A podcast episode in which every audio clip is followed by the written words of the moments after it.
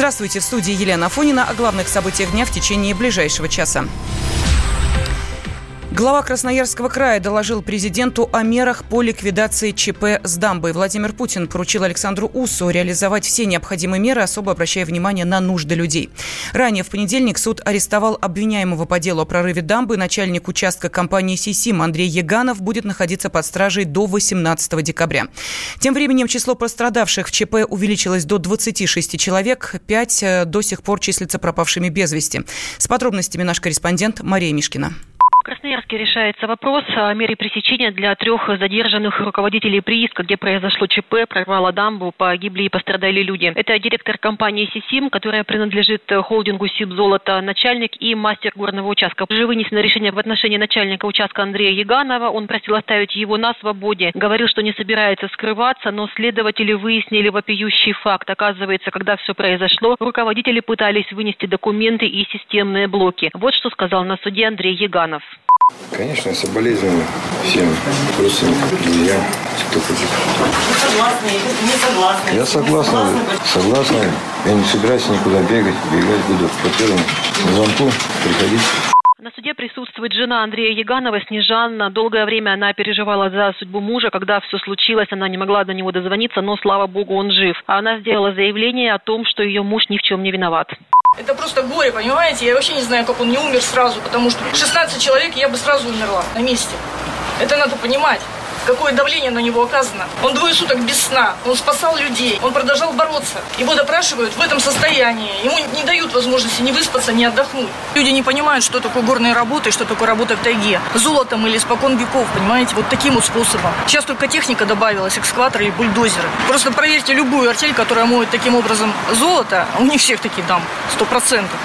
Трагедия случилась в Грагинском районе Красноярского края. Здесь идет э, золотодобыча. Все произошло в 6 утра в субботу. Люди спали, и на них обрушился поток воды. Говорят, после прорыва дамбы в поселок ударила волна высотой 4 метра. И уже скоро стало известно, прорвало не одну, а пять дамб друг за другом. К слову, они были построены незаконно. Об этом уже заявил Следственный комитет. Один из тех, кому удалось выжить, рассказал нам, как все произошло. Когда я в окошко увидел, что пошла вода, я понял, что это вода сверху. С речки такого объема воды не может быть, что это только дамба уже понятно. А я будил, когда соседа своего, ну, рядом с кроватью встал, стал говорить, прорвало дамбу, давай подпрыгивай, убегаем, все. Бежать уже некуда, все. Двери завалило, в окошко страшно прыгать, стекла. Все, по углам стали, чудом просто выжили. До сих пор остается неизвестная судьба пятерых золотодобытчиков. Э, на месте работают более ста человек, но вот э, наступает темнота и поиски приходится прекращать, потому что работать там в таких условиях просто невозможно. Они будут продолжены утром. Итак, погибли 15 человек, но данные о пострадавших разнятся. По одним источникам их 27, но сегодня компания Сибзолото опубликовала новые цифры 44. А 9 из них в наиболее тяжелом состоянии привезены в Красноярск на вертолете, находятся в Красноярской краевой больнице. Об их состоянии рассказал Алексей Лубнин, это руководитель травматолога ортопедического отделения Красноярской краевой больницы.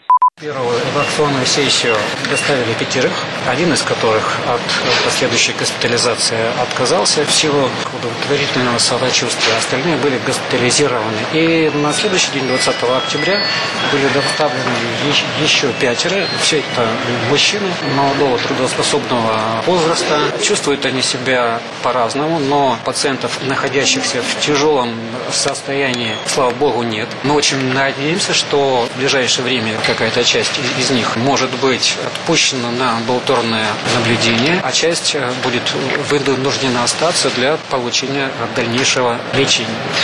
А, тем временем компания «Сибзолото» опубликовала сообщение о случившемся и дала полный список погибших и пострадавших. А региональные власти уже заявили, что семьям погибших будет выплачено по миллиону рублей. Мария Мишкина, «Комсомольская правда», Красноярск. После прорыва дамбы Росприроднадзор выявил превышение цинка и меди в реке Сейба под Красноярском. При этом ведомство отметило, что содержание нефтепродуктов и ртути в пробах грунта и воды на месте ЧП в норме. В Сирии 12 тюрем с боевиками остались без охраны из-за турецкой военной операции. Об этом сообщил министр обороны Сергей Шойгу. Выступая на пленарном заседании Синьшанского форума в Пекине, он подчеркнул, что террористы наращивают свое присутствие в юго-восточном регионе Азии. Группировка ИГИЛ, потерпев поражение в Сирии, значительно решилась, расширила свое присутствие в Юго-Восточной Азии. Лидеры квазигосударства декларируют включение в состав халифата территории Индонезии, Малайзии, Сингапура, Филиппин и частично Таиланда. В качестве передового отряда используются боевики, которые воевали в Сирии и возвращаются на родину. Если вытесненные террористы из Сирии начнут проникать на Северный Кавказ, Чечня готова оказать им сопротивление. С таким заявлением выступил глава республики Рамзан Кадыров в эфире Первого канала. Цитата. «Мы не такие, как в 90-е годы, у нас другие взгляды в обществе. Мы с удовольствием примем их, но куда дадим билет, в театр или на кладбище, неизвестно», сказал он. В Сирии продолжается военная операция. Там сейчас находится наш специальный корреспондент Александр Коц. Он сообщил, что войска Эрдогана взяли под контроль покинутый курдами город. Турецкие солдаты заняли приграничный сирийский город Расселяйн после того, как его покинули арабо-курдские отряды сирийских демократических сил.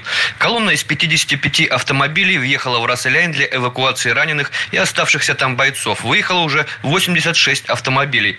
Бои за этот небольшой город продолжались около двух недель, после чего арабо-курдские подразделения согласились покинуть Расселяйн, если турки позволят им это сделать.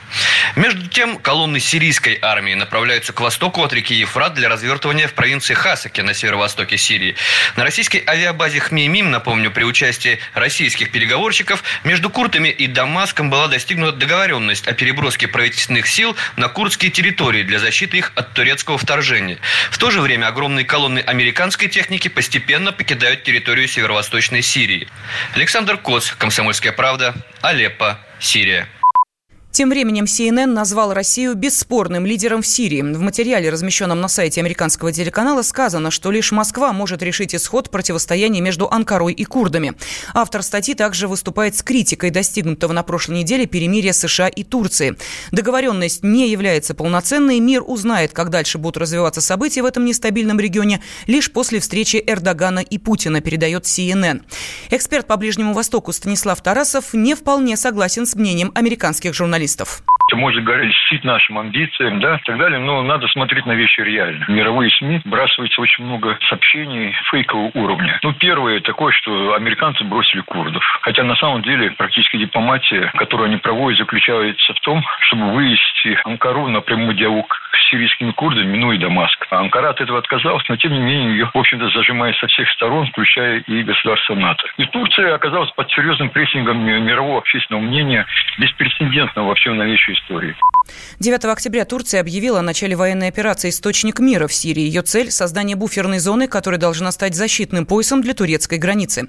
Дамаск назвал действия Анкары агрессией и направил войска, чтобы оказать противодействие турецкой армии. 22 октября президент Турции Реджеп Таyyip Эрдоган посетит Сочи и встретится с президентом России Владимиром Путиным. Михаилу Туватину предъявлено обвинение в убийстве девятилетней Лизы Киселевой. Следователи в Саратове проводят дополнительные экспертизы, которые могут выявить новые обстоятельства преступления. С подробностями наш корреспондент Екатерина Семенова. Михаила Туватину обвинили по части 2 статьи 105 Уголовного кодекса. Это убийство малолетнего. Следственные комитеты подчеркнули, что расследование продолжается. Назначены ряд судебно-медицинских экспертиз. Если будут найдены еще какие-то доказательства других преступных действий мужчины, то могут появиться, соответственно, и новые обвинения. Также было опубликовано видео следственных действий, где Михаил Туватин на месте в этих самых гаражах рассказал, как он совершил свое преступление. Вот цитата его слова. «Проходя мимо, она сказала что-то насчет гаража. Я развернулся остановился, зажал ей рот и завел ее сюда, имеется в виду в гаражи. Напомню, что 9 числа девочка пропала без вести, она отправилась из дома в школу утром и перестала выходить на связь. К поиску подключились не только полиция, волонтеры, добровольцы, весь Саратов. Девочку искали, но найти удалось ее после того, как был задержан сам Михаил Туватин. Он, собственно, указал, где спрятал тело в одном из этих гаражей. Тогда же он признался и рассказал, что действительно причиной убийства стал вопрос девочки о гаражах. Мужчина испугался разоблачения и решил ее убить. Сразу после этого общественность обеспокоилась э, опасными дорогами в школу. Мать Лизы Киселевой, Елена, она записала обращение к властям города, в котором попросила их обезопасить дороги, значит, детей в школу. Другие жители Саратова стали присылать какие-то фотографии опасных э, дорог, которые тоже проходят через гаражи, какие-то посадки, заброшенные дома, и требовать от администрации разобраться с этой ситуацией. Глава Саратова Михаил Исаев откликнулся. 14 октября прошло совещание, Он заявил, что гаражи, вот где была убита Лиза, они будут проинвентаризированы, найдутся собственников. А если какие-то помещения окажутся заброшенными, может быть, опасными покажутся, их предположительно могут снести. Причем не все гаражи, а действительно какие-то только бесхозные. Также там планируется установить систему видеонаблюдения, освещение уличное, вырубить сухостой и благоустроить территорию, чтобы она перестала представлять опасность. Саратовцы стали прислать другие опасные дороги с требованием обезопасить их. И эта акция, она переметнулась на всю Россию, появился флешмоб под хэштегом «Дайте до школы». В интернете выкладывают фотографии своих собственных опасных дорог в школу и уже от своих властей требуют привести их в нормальное состояние, чтобы дети могли спокойно добираться до школы и домой. Екатерина Семенова, Комсомольская правда, Саратов. Банковский сектор. Частные инвестиции. Потребительская корзина.